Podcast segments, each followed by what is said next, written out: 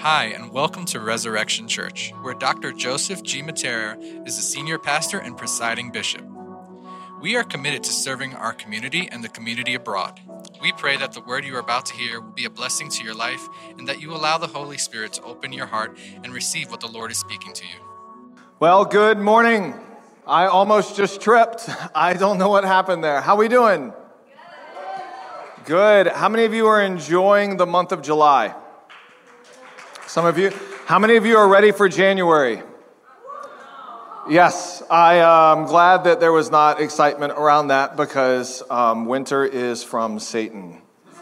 And so I am uh, enjoying soaking up as much vitamin D as I can uh, which has been nice, which doesn't really do anything. I just turn red for two days and then I go white again.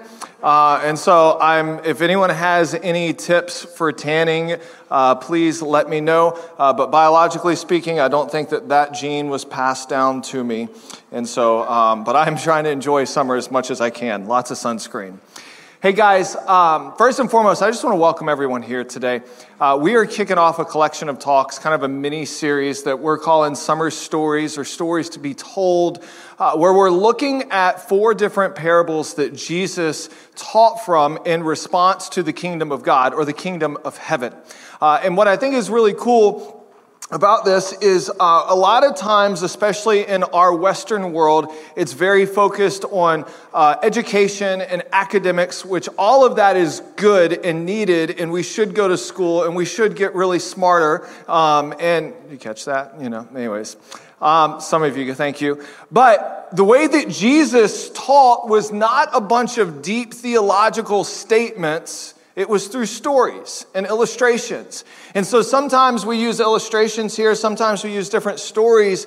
Um, and the reason being is if it was worked for Jesus, it should work for us. And so uh, we're actually going to look at a story that Jesus told, or a parable is the theological term, a story that Jesus told to illustrate what the kingdom of heaven looks like. And I'm, I'm really excited about this one. This week and next week, I'm really excited about because they kind of go hand in hand um, with each other. And you're going to see that, that really through this entire series, there's going to be a lot of similarities that end up coming up uh, that Jesus ends up talking about as he illustrates uh, his point about the kingdom. And so if you got your scripture, I want to invite you to turn with me to Luke chapter 14. It's also going to be up on the screen over here. Uh, we're going to read through it and then we'll kind of dissect it a little bit and, um, and then we'll go from there. Sound like a plan? All right, cool. Luke chapter 14, the parable of the great banquet. Anyone ever been to a banquet here? Anyone ever been to a wedding? We'll start, that's, that's kind of like a banquet. All right. Um, uh, anyone ever been to a fancy dinner?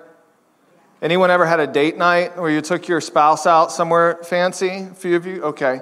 Some of you guys. The rest we're going to, um, we'll teach you about that later on. He said, this is verse 12, he said also to the man who had invited him, when you give a dinner or a banquet, do not invite your friends or your brothers or your relatives or rich neighbors, lest they also invite you in return and you be repaid. But when you give a feast, invite the poor, the crippled, the lame, the blind, and you will be blessed because they cannot repay you. For you will be repaid at the resurrection of the just. Verse 15. When one of those who was reclined at the table with him heard these things, he said to him, Blessed is everyone who can eat the bread in the kingdom of God. But he, being Jesus, said to him, A man once gave a great banquet and invited many. And at the time of the banquet, he sent his servant to say to those who had been invited, Come, for everything is now ready. But all alike began to make excuse. If you're taking notes, you're going to see three things that we're going to talk about. The first, he said, the first of them said to him, I have bought a field and I must go out and see it. Please have me excused. That's the first one. The second one said, I have bought five yoke of oxen and I have to go examine them. Please have me excused. And another said, I have married a wife and therefore I cannot come. So the servant came and reported these things to his master. Then the master of the house became angry and said to the servant, Go out quickly to the streets and the lanes of the city and bring in the poor, the crippled, the blind, and the lame. And the servant said, Sir, what do you command has been done, and still there is room. And the master said to the servant, Go out to the highways and the hedges and compel people to come in that my house may be filled that my house may be filled. For I tell you, none of those men who were invited shall taste my banquet. Will you pray with me? Father, I just thank you for today. And Lord, I just ask that as we dive into your word, that you would just speak, Father, that ultimately your gospel would be proclaimed in this house today. Father, that it would be your words that are being said and that I personally would get out of your way. And so, Lord, we exalt you this morning and we love you. In Jesus' name. And everybody says, Amen. Amen. Um, so, going back to asking the question one more time, how many of you guys have ever been to a fancy dinner? Could be a wedding, it could be a date night, it could be you're going to a fancy restaurant. So, so almost almost everyone in here. Uh, last, I believe it was October. It may have even been like November or January. I'm not entirely sure. Um, Millie sent me a text message. Pastor Millie sent me a text message and said, "Hey, do you and Christy want to go to a dinner um, with? I, I, I believe it was the ambassador of Finland." And I'm like, huh, "No." Like, she's laughing. She knows exactly where I'm going with this. Um, I don't do fancy. Like, I like fancy things, but I don't really like uh, where you have to dress up. I've got one suit, all right? Um, and, and normally what happens is I'll wear that one suit and I'll lose my jacket and then I have to go buy another suit and then the pants won't match. And so I just, I just kind of keep buying a new suit every time there's a wedding or a funeral because that's about the only time I wear it. And so I, am sitting there and I'm just like, I, I don't know what to wear. I don't have anything, you know, why am I, why don't, why are we being even invited to go to this, this dinner? And, and so look at the invitation. And um, as I'm looking at the invitation, I'm like, all right, so this is on the east side of Manhattan. And it's like this penthouse suite that's overlooking Central Park. And I'm like, all right, this seems really cool. It also feel like you've got to be able to have like $10 million to get in. And, and so I'm just like, all right, well, we'll, we'll kind of see how this goes. And, and so then I go to Christy. And so, so Millie's like, oh, it could be like a date night for you guys, right? And so I'm like, hey, Christy. And if, y'all that know my wife, um, she is not fancy at all. And that's one of the things I love about her. But she, uh, so I go, Christy, how do you feel about going to this dinner? And she's like, you're out of your mind. And I'm like, but we could, it'd kind of be like a, a date night, you know? And she's like, with a man that I don't know? I'm like, valid, valid, touche you know? And um, so she tells her family, and then her family's like, oh my gosh, the ambassador, you need to go. And, and there's these people that are gonna be like, this is awesome, you know? God opens doors. And I'm like, yeah, okay, get behind thee, Satan, you know? And um, so we're having this conversation. Long story short, we finally end up going, and I have no idea what to expect. And so he's, and maybe, maybe you're fancy like this and you've got an apartment like this, um, but we get over to his, his house, his apartment, on the east side, upper east side of Manhattan, overlooking Central Park and Billionaires Row. Y'all know what I'm talking about. Um, and so we get in there uh, and we get into the elevator, and the elevator goes directly to his apartment. And so, like, it just opens up, and he's just like, Hello, how are you? And I'm just like, hello I, do i shake your hand do i kiss your ring i, I really don't know how this works you know and um, it wasn't that bad and so we go in there and uh, And there's maybe a dozen people that were invited from the Sunset Park neighborhood. Uh, to this dinner. And so we're, we're sitting there and they start off with hors d'oeuvres. And I'm, and I'm like, all right, this is, I'm thinking this is going to be like a dinner. Like we're going to, you know, have a, you know, plate of spaghetti or something like that and keep it simple Italian style. He's Finnish, you know, not Italian. I should have known that. So then they have the hostess come out of the kitchen and I'm like, this dude has hostess working in his house, and they're like handing us some, some fish hors d'oeuvres and, um, uh, and, and drinks here, and here's some sparkling water. And, and, and so, and then, and then he's like, now it's time to go and have dinner. And I'm like, so we're 45 minutes into this at this point, all right? So we walk into the dining room and it's this massive table and there's only like two tables like this in the world. He had to point that out to us and really nice guy really really nice guy. I want to make that very clear. Uh, he's a politician all right? We'll just leave it at that. So then he goes if you would please check your seating assignment. Now I'm thinking that they're going to put couples next to each other, right? You know, like I would be next to my wife. I can hold her hand. She can kick me in the foot whenever it's time to go. Uh, you guys know exactly what I'm talking about, all right? And, uh, and so, no, that's not what happened. They had me at the head of the table, all right? And so, I, you know, the, you know, the first will be last, the last will be first, and we are the head and not the tail, so I'm claiming it, naming it in Jesus' name. So I'm at, sitting at the head of the table, and they put my wife, who doesn't talk to a lot of people, is not extroverted, very introverted, right next to the guy who's hosting us.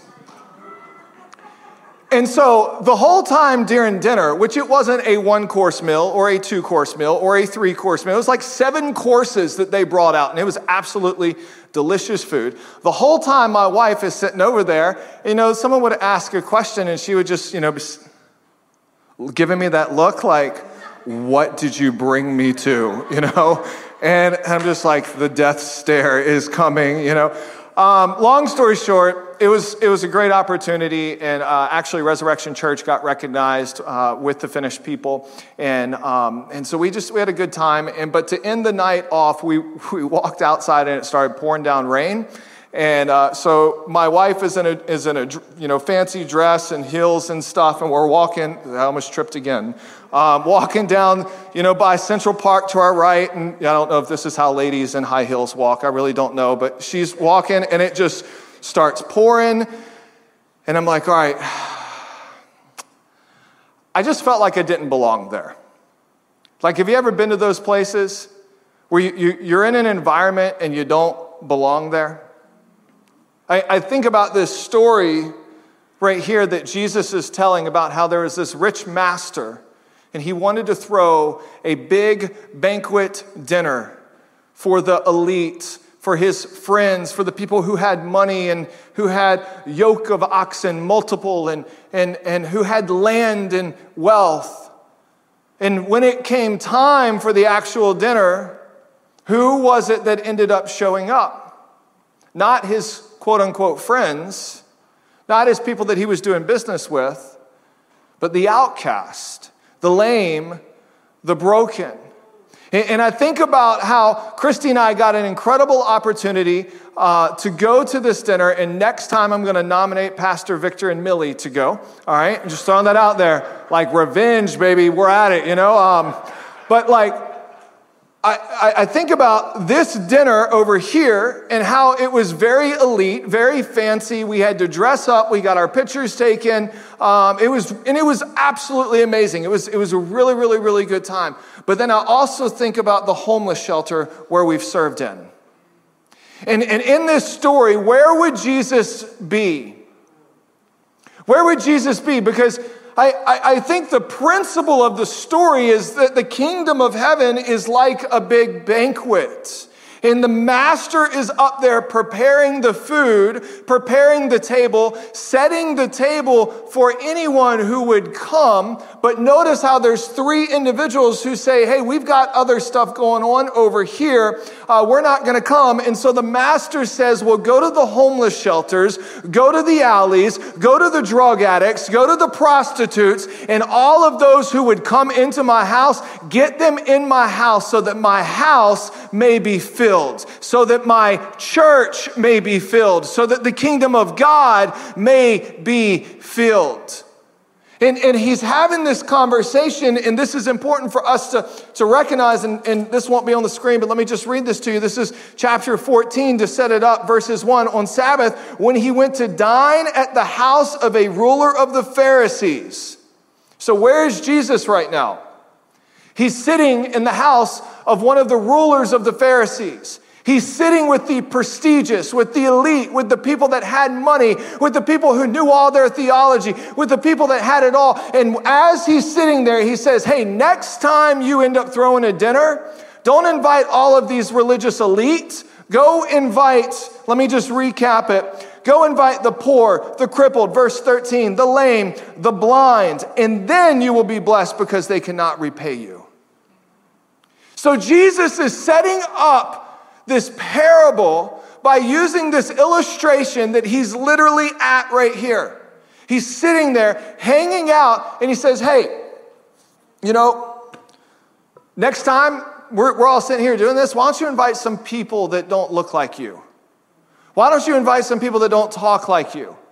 Why don't you invite some people that don't have the same social or economic status as you? See, if we can just have real talk for just a moment, most of us in our circles or in our tables or in whenever we have a outdoor barbecue and we invite our friends over, we invite people who look like us, act like us, are in the same circles that we do and in the same socioeconomic status as us.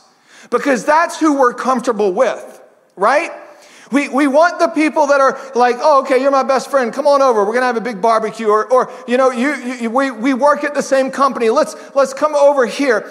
And Jesus is saying, I want you to invite people who don't look, act, smell anything the way you do. See, and this is where it gets real quiet in here because y'all sitting there thinking. Because if you would be honest with yourself, we're really comfortable with the people that are like us. But the people who are not like us, or maybe have a different political background than us, or maybe grew up in a different socioeconomic status as us, or maybe who didn't have the fancy things that we did, or maybe didn't grow up in a impoverished environment the way we did, those people make us a little uncomfortable because they're different. And being different, well, it makes us uncomfortable. It's not easy. It's not easy to sit there and to have a conversation with someone who sees the world completely different than you do. It's not easy to sit there and have a conversation for someone who voted for a different president than you voted for. It's not easy to sit there and, and have a conversation with someone who views sexual orientation or their identity different than you. But what Jesus says is those people out there, that's who I want at my table. Those people out there who are different, those people who are broken, those people who are sick, those people who are lame, let's fill the house up with them. And I'm going to build my kingdom. Let me put it this way. This is what he said to Peter, right? Matthew 16. I'm going to build my church out of those people the broken, the crippled, the lame. Now, for him to be saying this in front of a Pharisee was huge. We'll get to that in just a minute. But I want to look at three people in this story. That was all my intro, 15 minutes worth. It's a joke. I want to look at three different people. The first person is the honored, the first honored guest was a person of wealth. And he said this The first said to him, I have bought a field and I must go out and see it. Please have me excused. Now, I think that this first person uh, represents wealth in our society. It, it represents what we deal with. And honestly, it represents with what Garvey talked about last week, which, by the way, give it up for Garvey. He did a great job. But it represents chasing paper. It, it, represents developing wealth. Now, here's something I don't know if you know about this, um, but unless it's an act of God, if you buy a plot of land, it's not going to magically just pick up and disappear tomorrow. It's going to be there tomorrow, right? And, and so, Home Dude gets an invite to the master's table and he says, Hey, I just bought some land. I got to go check it out. And I want to be like, Dude, your land's going to be there tomorrow, too. The temperature's going to be the same tomorrow. It might rain, might be sunny, I, I don't know, but it, it's going to be the same tomorrow. But I really think that this right here symbolizes wealth and how wealth in our society can end up becoming a God or an idol in our lives. Right? Wealth, we, we work so that we can have nice things. And we work so that we can put money in our 401k. We work so that we can buy property. We work so that we can buy a car. We work so that we can have food on our table. And there's nothing wrong with that. But the moment that what it is that you're working for ends up becoming your idol, the very thing that you can end up buying is the moment that you've given God your seconds and, and not your first. The moment that it ends up becoming an idol in our life. And, and I heard, I heard one, one pastor say it like this, and I'm probably going to butcher it. There is nothing that you're going to buy that is not going to end up getting thrown out or end up in a landfill. Like nothing is going to go with you into eternity. Have you realized that? Well, what about my house? You know, I'm going to pass it down to the next generation. Well, 300 years from now, someone in your family is going to decide that your house is old and busted up and they're going to demo that thing and it's going to be gone. It's not going to last. But what do we do in our society? We're chasing paper. Do you know how many rap songs are out there that are all about chasing paper? Chasing money, the bling bling every time I turn around the corner. Yes, yes. Someone knows what I'm talking about. Why are you listening to that music? but, but like, this is this is what, what do we do? We're, we're I gotta get more, I gotta get more, I gotta get more, I gotta get more. And meanwhile, God's over there saying, hey, the more you're looking for, I'm over here and I've invited you to my table. Well, no, no, no, no, I, I've got this land I just bought. I created that land that you just bought. I feel bad for y'all running camera right now because you're like going back and forth, and so I'm so sorry. But I got, you know what it is? It's an excuse.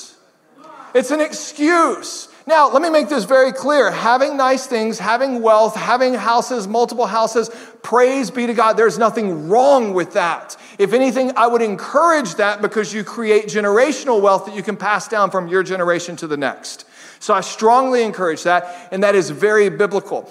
Um, what I'm saying is, is the moment that that becomes your idol and what you're going after is the moment that you've missed it. It's the moment that we look at the master and we say, hey, I, am going to go take care of my, my wealth, my land. I have some friends who they, they now live in North Carolina, um, extremely successful, extremely successful. I'm, I'm talking um, this, this one particular person ends up working from home or works from home and was making about 250000 a year working like six hours because she was just that good at her job. Like, just blew my mind. And she's like four years younger than me.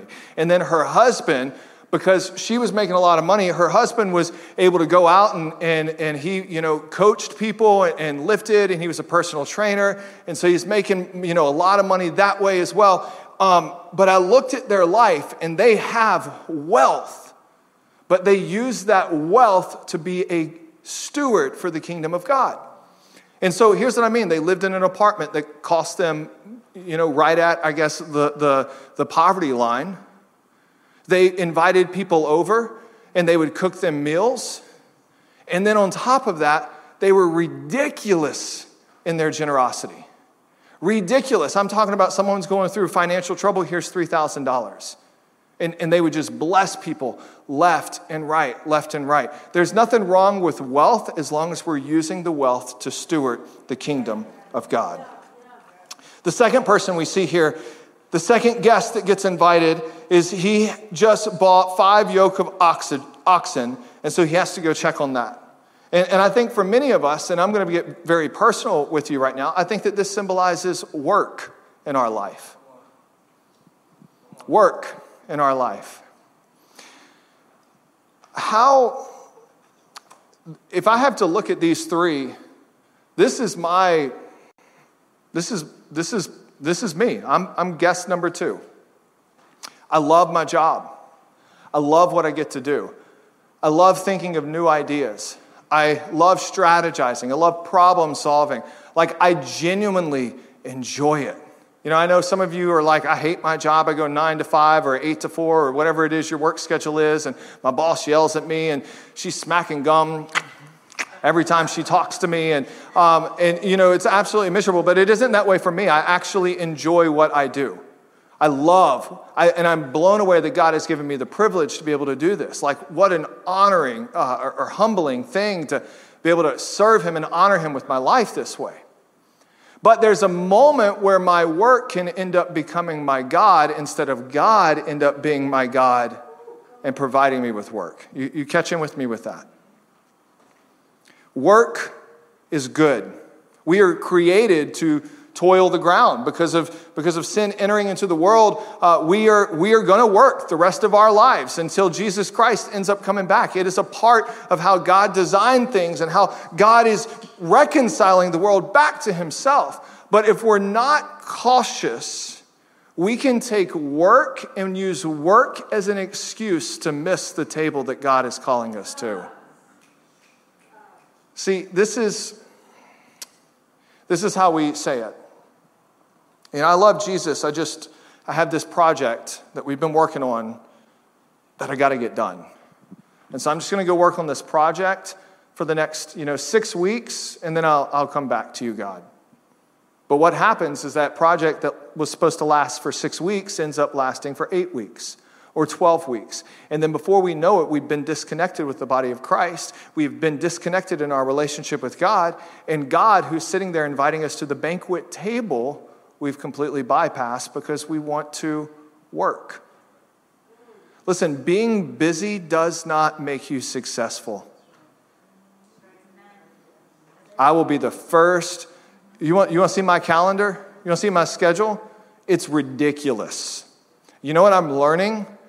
It doesn't matter how many meetings I have, doesn't how many people uh, matter how many people I talk to. There comes a point where God created the Sabbath, and I need to enter into the Sabbath so that I can honor Him with my rest, and so that I can prioritize the relationship with my family and with my wife. Like, God gave us rest for a reason, it was His idea. He created the world and then he said, It is good, let's rest. Jesus, you ready to rest? Yeah. Holy Spirit, how about you? It sounds like a good idea. Boom. Then they took a whole day off. God did. And he created us in his image. And so, us prioritizing our work above our relationship with God, above the principles in Scripture, man, we want to know why we're so worn out. It's because you're not resting. And, and, listen, I'm preaching to the choir. It is easy for me to work seven days a week. I love it. But if I do that for three months, I'm going to get burned out. And oftentimes we get burned out and then we blame God because we're so busy. And God's like, I didn't, I didn't make you busy. You're the one that filled up your calendar. Like, I did not, you know, my angels did not come down from heaven and say, Michael, you need to take meetings on this day. No, that was you because you were being a moron, because you thought it was successful for you to be busy. You guys tracking with me with that? Point number three, or person number three, guest number three, and then I'm going to get to preachy in just a minute, all right? So we're to we're to get there. I know I haven't yelled a lot today, but um, some of y'all like, thank you, Jesus. And another said, verse 20, I have married a wife, and therefore I cannot come. All right, let's pause here. I need to make a statement before I dissect this, all right? We believe that marriage between a man and a woman is a good, God given thing. And we encourage people to get married. Like it is very clear, scripture says in Genesis, it is not good for man to be alone. So out of that, he created Eve or woman. And, and so now the problem with this is is he was prioritizing his wife over his relationship with God. This is what Matthew Henry says about this particular text right here.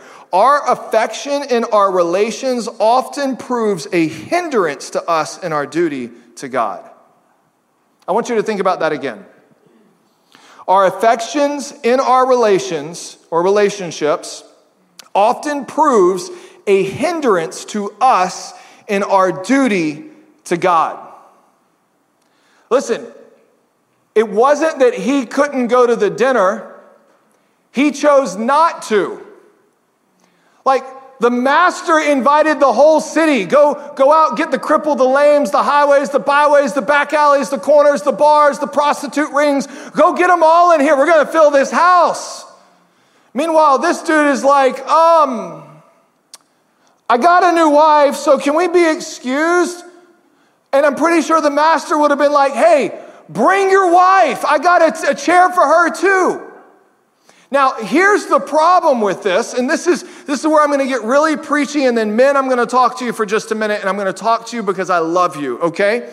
Um, the Lord wants to fill his table. So, yes, he could have brought his spouse, but notice what the man does right here. He blames his wife. What did Adam do in the garden? He blamed his wife. So, men, quit blaming your wife. I'm, I'm being real talk. I love you. I love you. That's why it's so quiet in here today. I'm like, you're not getting me pumped up. We'll get there. We'll get there. But men, be a dude, fear God, love the Lord, and lead your family well. Lead your family well. The best thing you can do for your spouse and for your children is for you to honor and demonstrate obedience unto God, radical obedience to God, instead of just blaming your wife when things don't go well. Sometimes it's best for us dudes to keep our mouths shut and be like, hey, honey, kids, we're gonna get in the car, we're gonna get on the D train. I don't want to go to church today either, but I'm going to honor God and we're going to go into that. Why? Because the next generation matters, because my family matters. All the ladies are like, Hallelujah. And all the men are like, Get off the stage, you know? but listen, listen, I'll be the first to tell you, you think that I'm perfect? Please, please know that I'm not. You, you should have been in my house this past week. Because in my house this past week, I've got two kids, one who was in school, the other's about to go to school, Judah and Allie. And, um, and I love my kids, but man, after two weeks of summer vacation, I'm ready for school to start again. Can I get an amen from the parents? Like, like y'all that homeschool, I don't know how y'all, there is a special grace on people who homeschool. And I mean that, I mean that for real. But like, and then on top of that, Christy and I, we're arguing over stupid stuff over stupid stuff. And, and so I, I'm going to get in trouble for saying this, but I'm going to say it, and there's grace for that. And so I called my mom the other day, which is not the best thing. You know, I was like, Mom, Christy said this to me. Well, well, Michael, what, what, what did you say to her? I was just so angry, Mom, and I can't believe she said that to me, and it really hurt my feelings. Well, Michael, why don't you just do what Christ did and honor her the way that he honored the church? I was just like, Mom, I don't want to talk about that right now. I kid you not. Let, Anyone ever, like, they give you the right answer and it's the Jesus answer, and you're just like, I just want to push you in front of a bus right now. You know, like, don't even talk to me about that. But I'm sitting there, literally driving down the road. I'm like, Mom, I don't want to hear it. Well, Michael, you need to get on your face before God right now. You need to make sure your heart, Mom, shut up. Which, also, don't tell your mom to shut up, all right? like, I'm, I mean that for real. And, and so um, I'm just like, Mom, I don't. And she's like, Well, Michael, remember, Christ calls you to love your wife the way that Christ loved the church. And he died for the church. And so, men, Christ has called you to love your wife the same way he loved the church. And he died for his church. You, know what that means for us men? That means you're going to die to your preferences. You're going to die to your wishes. You're going to die to your wants and you're going to come home at 8 o'clock and you're going to put your kids in bed and you're going to kiss them goodnight and then you're going to spend an hour or two making sure that your wife and her soul and everything there is taken care of and god is flourishing in that relationship and then she might go to bed and you're going to go to bed completely exhausted and that's the way god intended it for men. Men quit being lazy. Be the man of god god has called you to be. And then it got quiet Look, if you got complaints, you know who to send the email to. Santi at reschurchny.com. All right, jumping back, let's wrap this thing up. So here you've got the first man, his issue was wealth. The second man, his issue was work. The third man, his issue was he wasn't leading his wife, and he was using his wife as an excuse, just like Adam did in Genesis chapter 3. And so, what does the master do? He goes out and he calls the lame, the broken, the sick, and says, Those are the people that need to be at the table. Now, I want you, going back to Luke chapter 14, verses 1, right? Um, who was Jesus sitting at the table with? A Pharisee. Someone was paying attention. Thank you. Jesus was sitting at the table with a Pharisee a Pharisee who they would consider the people that Jesus was calling to the table unclean. and not holy and not set apart. And because of that, they would not associate themselves with them. But Jesus is sitting there, reclining because they didn't have chairs the way that we think of. There's a table right here. And he leans over and he says, Hey, let me tell you about these three men. This man went off to wealth. This man went off to work. This man went off with his wife. So, you know what the master should do? The master went out and he should invite everyone in the streets to come. And so, servant went out and goes, and then Jesus leans over, and I could just, you know, who knows? Maybe it was Nicodemus he was in front of, or, or maybe it was Caiaphas. We don't know who he was exactly sitting in front of. But I could just imagine Jesus leaning over and then saying, Hey, um, the house still wasn't filled. Go out and go get more and then go out and go get more. And then Jesus turns after telling this story to this religious leader and he looks at him and he says, This is what I've called you to do.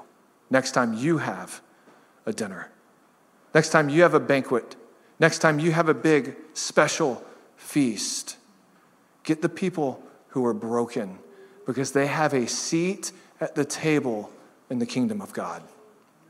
They have a seat in the presence of God. But these three people over here, they're not going to be invited anymore. I, I, want us to really think about this for just a minute, and I want to turn really quick, and Ruber, you can come up. Um, I want to turn to Isaiah chapter 25. Just jump with me to verse 6. It'll be on the screen as well. And this is Jesus telling the story and almost like a fulfillment of what Isaiah 25 says. It says, On this mountain, the Lord of hosts will make for all people a feast of rich food, a feast of well aged wine, not grape juice, wine, of rich food full of marrow, of aged wine well refined and he will swallow up on this mountain the covering that is the cast of all people, the veil that is spread over all nations. He will swallow up death forever, and the Lord God will wipe away tears from all the faces, and the reproach from the people he will take away from all the earth, for the Lord has spoken. Verse 9, and it will be said on that day, Bless or behold, this is our God. We have waited for him that he might save us. This is the Lord. We have waited for him. Let us be glad and rejoice in his salvation.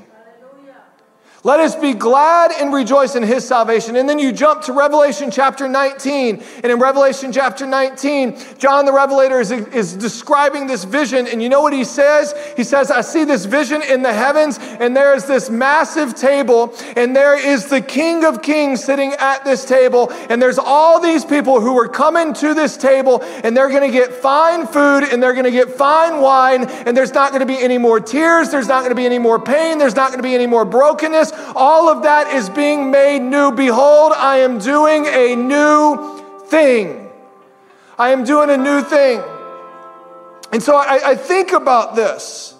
Jesus is sitting there in front of the religious lead. Jesus is sitting there in front of his Jewish audience, and he's sitting here and he's telling them, all the people who you've ostracized, who you've pushed out, who you've made pay a higher temple tax, who you've done all these things to to keep them far from God, bring them to my table because they matter to me. And come, come to my table.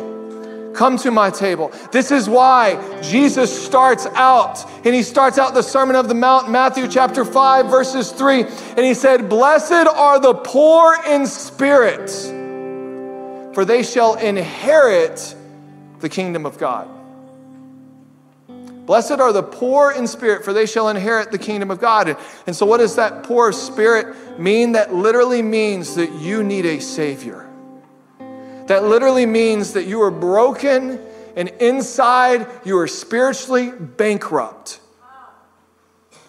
And God says, those people, they're going to get the kingdom of God. They're going to get the kingdom of God. They're going to be at the table on that day. You know why I think it's interesting that Jesus turns and he says, Go invite the poor, the crippled, the blind, the lame, is because those people, they knew something was wrong with them.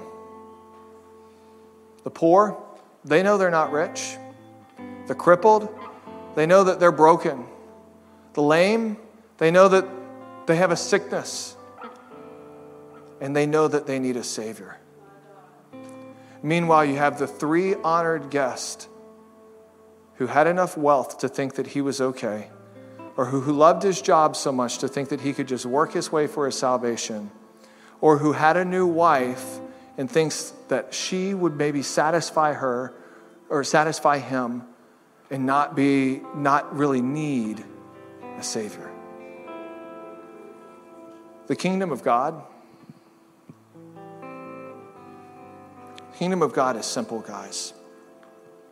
It's also very complex it is literally what we look at through our normal american worldview and jesus takes it and he flips it upside down. And he says, The last will be first. The poor in spirit will become rich. The weak will have strength. Why? Because it's the people that in their heart know that they need Jesus. He can look at that and he can say, Hey, let me take that. Let me take that. Come to my table. Come to my table. Come to my table. It's the heart of our Father. And this is what the kingdom of God is like a big banquet table.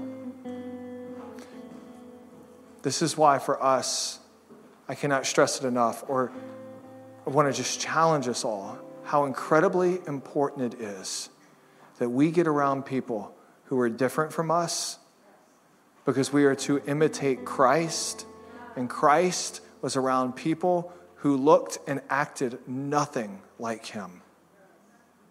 But through that, he was able to usher in the kingdom of God. Will you stand to your feet this morning?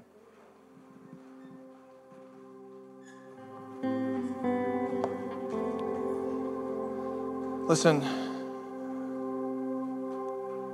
maybe today you're the person who you've been seeking wealth.